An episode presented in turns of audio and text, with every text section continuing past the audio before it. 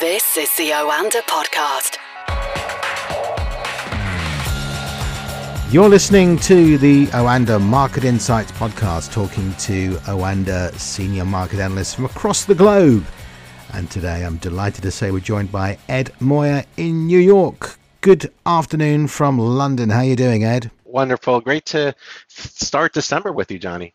And I hope you had a great Thanksgiving. It was spectacular. Got to see the in-laws, and also later during the weekend, my son had his first sleepover. So a return to normal for many in the Moya household. That is progress indeed. Let's talk about the markets, and firstly, Jerome Powell and his testimony, and he has said that the central bank could unravel its vast economic support, quote unquote, perhaps a few months sooner than anticipated, in an effort to combat the surging prices that we've had. So hawkish comments from Jay Powell, despite Omicron. Those remarks, I think, have intensified speculation that interest rates could rise more quickly than expected. Are you surprised about how hawkish they were, bearing in mind this news about the new variant over the last few days? I was surprised for many reasons. I feel that just, over a week ago, it was up in the air whether or not he was going to get nominated for a second term. And, a lot of the rhetoric from the Fed chair was more on the side of caution. And you're seeing them once he got that nomination. I think after looking at one of the hottest inflation reports in decades, the Fed chair realized, he needs to put himself in a position to be able to raise rates. So it was completely warranted. It did surprise many just because of his dovish nature. I think that, you saw a very fascinating reaction with the Treasury curve, the short end.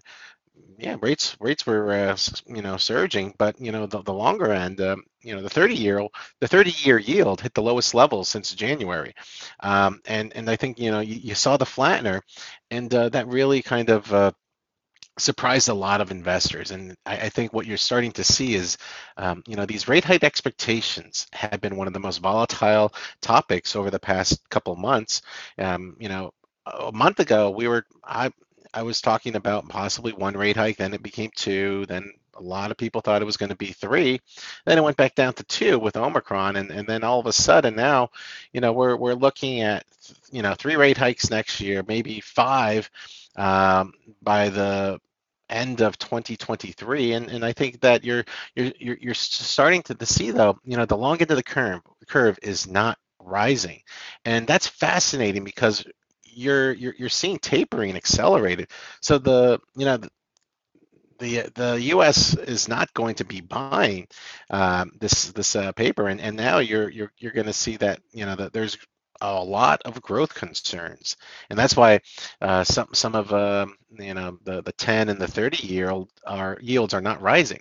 So it's a fascinating pivot by the Fed chair, now you're going to see that we're going to completely remain focused on inflation, and I think that now the Fed is very much concerned that even if Omicron, or if we get other new COVID variants, disrupt some of these supply chain problems that we have, and if we see disruptions in Malaysia, Vietnam, that could actually really derail, a lot of these pricing pressures that were supposed to ease by the first half of next year. So I think we're locked into a complete focus on inflation. And I think the other key thing we have to take a look at is labor participation. That has not improved whatsoever.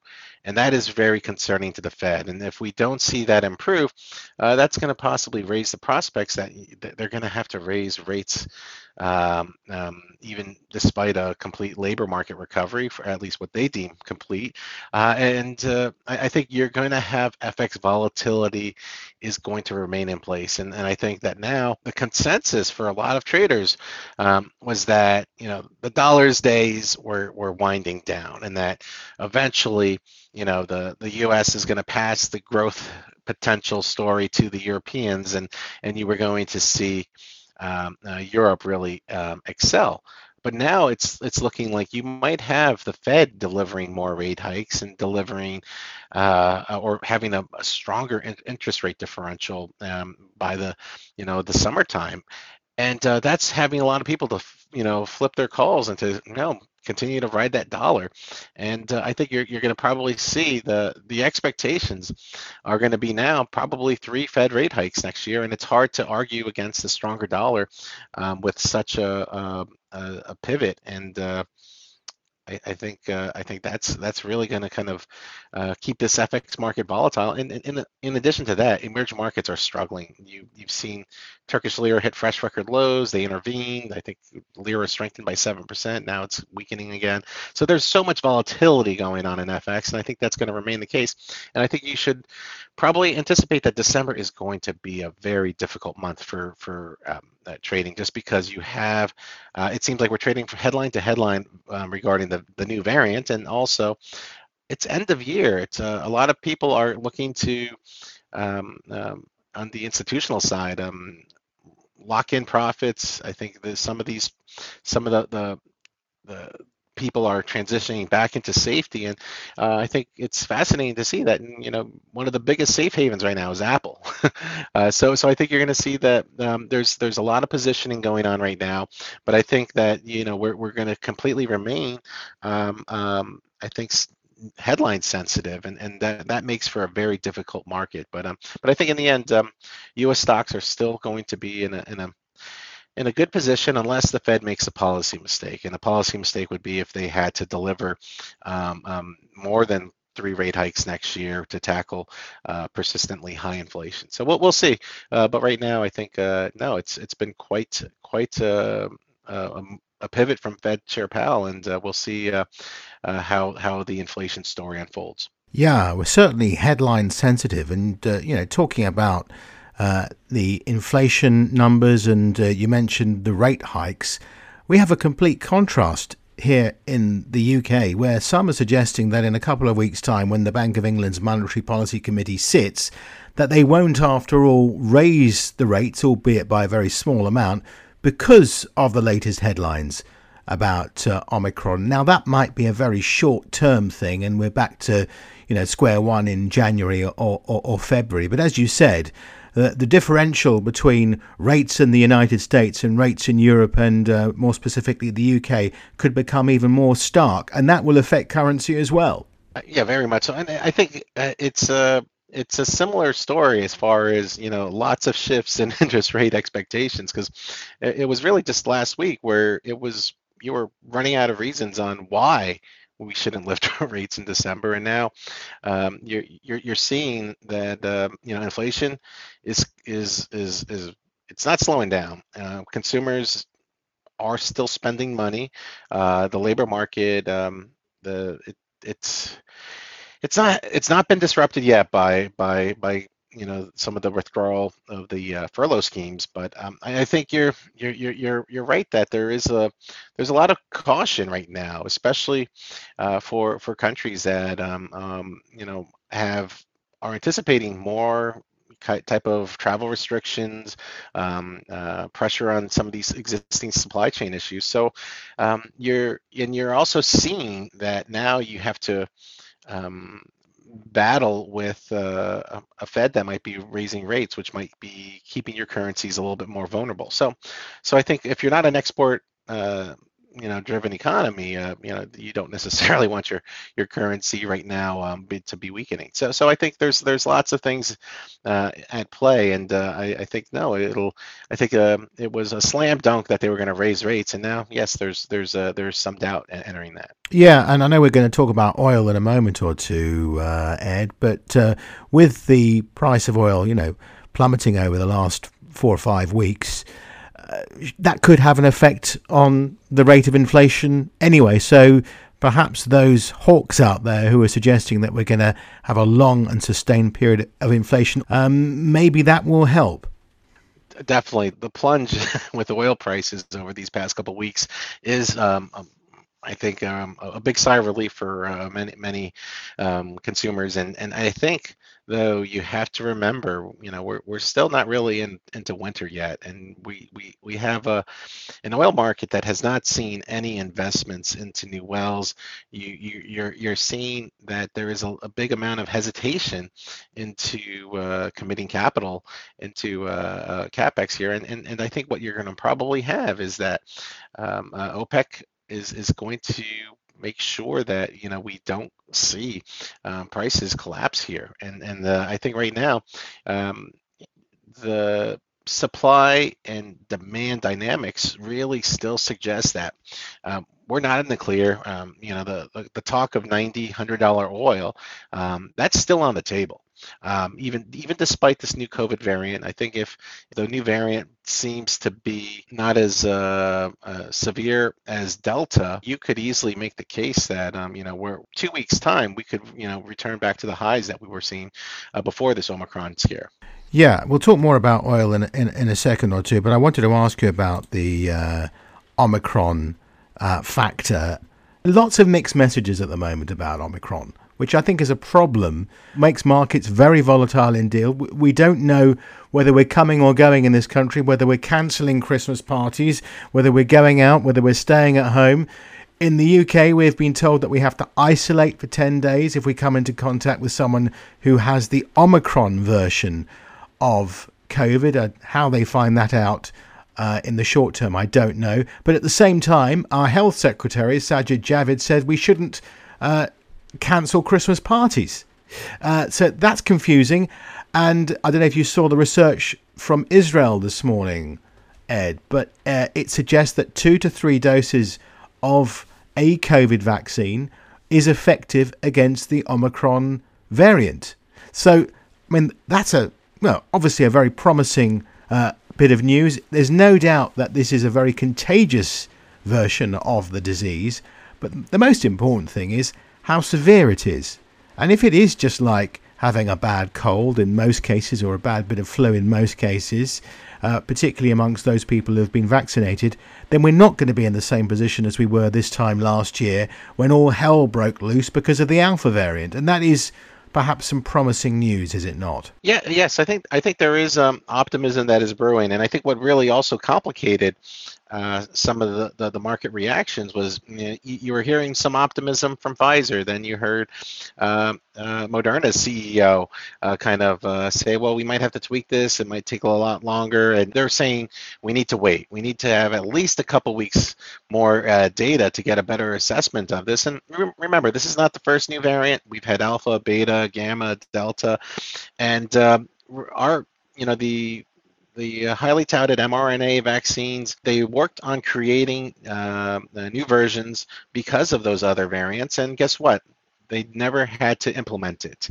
And I think, you know, you're starting to see now there is that optimism growing that we might not have to start over and have to go through 100 days of figuring out how a new vaccine can be tweaked to tackle Omicron. So I think right now, yes, it seems like it is more transmissible, but I think, you know, a lot of the early signs is that it's not causing more severe illness, and that is key. If our vaccines do, if the efficacy, let's say it goes down 10% or even 20%, that's still good enough to be optimistic that we're going to keep reopening, we're going to keep travel going in place. So I think a lot of countries, they're exercising caution. I think that you're probably going to see until we get past that period, until the science can prove that this is not as a game changer as Delta was, then, you know, you could really see, I think, a lot of the reopening momentum go back into place. But I think a lot of people, they got scared when we had that first lockdown, and I think that right now there's still strong optimism here that you're going to see that, you know, the advanced countries that have the majority of their population vaccinated, they're going to be able to easily quickly get beyond Omicron. The problem is a lot of the countries that are lagging in vaccinations, you're just going to continue to see new variants come from those places, and eventually you could see a variant that could prove to be troublesome. But right now, it seems that Omicron is sparking, I think, some motivation here that you need to get more vaccines to some of these developing nations, and hopefully that is going to be the key takeaway from this new variant. But I think right now there is still strong optimism that you should not be completely going to safety right now for your portfolios, because it seems that whatever short-term disruptions you get from Omicron, hopefully it's not going to prove completely disruptive, as we won't likely see a complete return to nationwide lockdowns here in the US. How about this for a positive spin? Maybe it's a good thing that it's a more infectious but much less harmful version of the disease, because it means that we'll all get to herd immunity sooner rather than later. But maybe I'm being a bit of an amateur scientist there, just like all of us these days. We're all amateur scientists. We all want to have a go. Going briefly back to oil again, Ed, and yesterday, of course, we saw Brent dip below $70 a barrel. And if you hark back just over a month ago, it was 86. So some way below what it was. And we've got this OPEC Plus meeting as well. There are a number of factors. It's Omicron, it's OPEC Plus, it's the extra supply from the United States as well. They're all part of a myriad of reasons why oil is volatile at the moment. No, very, very much so. And I think that, crude prices, they got hit with that 1-2 punch, the coordinated SPR release and then Omicron. And it's, I think the key comment that we're hearing from this OPEC Plus meeting is that, in these uncertain times, it's, OPEC's going to remain prudent in their approach, and they're prepared to be proactive as market conditions warrant, which is signaling that they're probably going to have to hold off on that 400,000 barrel increase in January. And I think, I yesterday when I was talking to Bloomberg, the survey they had for me was, well, what are the expectations going into this meeting? Are they going to just hold off on the 400,000 barrel increase, or are they going to go ahead with it, or are they going to reduce output? And I think right now you're probably going to see that there's no incentive right now for them to go forward with that 400,000 barrel increase, and I think that they need to make sure that some of this oil price volatility eases, and I think that right now. Even, before Omicron, I think that, this market was poised to see higher prices, and the restrictions and some of the case surges that we saw with Delta were leading to concern. So I think that you just had an overreaction and a sell-off here with crude. And then I think there was this fear that, will Omicron lead to another 2 or 4 million barrels per day that are no longer needed? But I think what we're going to start to see is that there's probably going to be some restrictive measures put in place. But I think that overall, no one anticipated, business travel to bounce back. I think there's still strong optimism here that you're going to have still a lot of Americans travel during the holiday, the end of Hanukkah and Christmas period. And I think that right now you're probably going to have more reasons to anticipate that oil prices are going to go back higher. And I think it's because you've had since COVID, there has been no investment in new wells. I think you're starting to see lots of energy producers. They're looking to sell off assets, and I think that this market, the global economy is completely dependent on crude, and there are going to come periods of time where we see extreme shortfalls, and we can't just continue to go to the let's tap the reserve strategy. That's not going to hold out well, and I think right now you're probably going to see that I think investors, they're going to be more willing to buy this dip, and you're not likely to see Saudi Arabia allow oil to, I think, dip much further. For many years, you saw a lot of these, oil giants, they were struggling. This is part of their time to play catch up. This is how they're going to fund their governments. And this is a key point where they know U.S. production is not going to go higher. If we have a new president in 2024, that they'll, I think they kind of see that as a possibility. So they're trying to take full advantage of higher prices right now with the Biden administration. So I think you should still see that OPEC's long-term strategy is going to be focused on the short-term moves right now, and that's probably going to lead to higher prices. Ed, thank you very much for joining us today. We'll speak to you again soon. Always a pleasure. Thanks, Johnny. This is the Oanda podcast.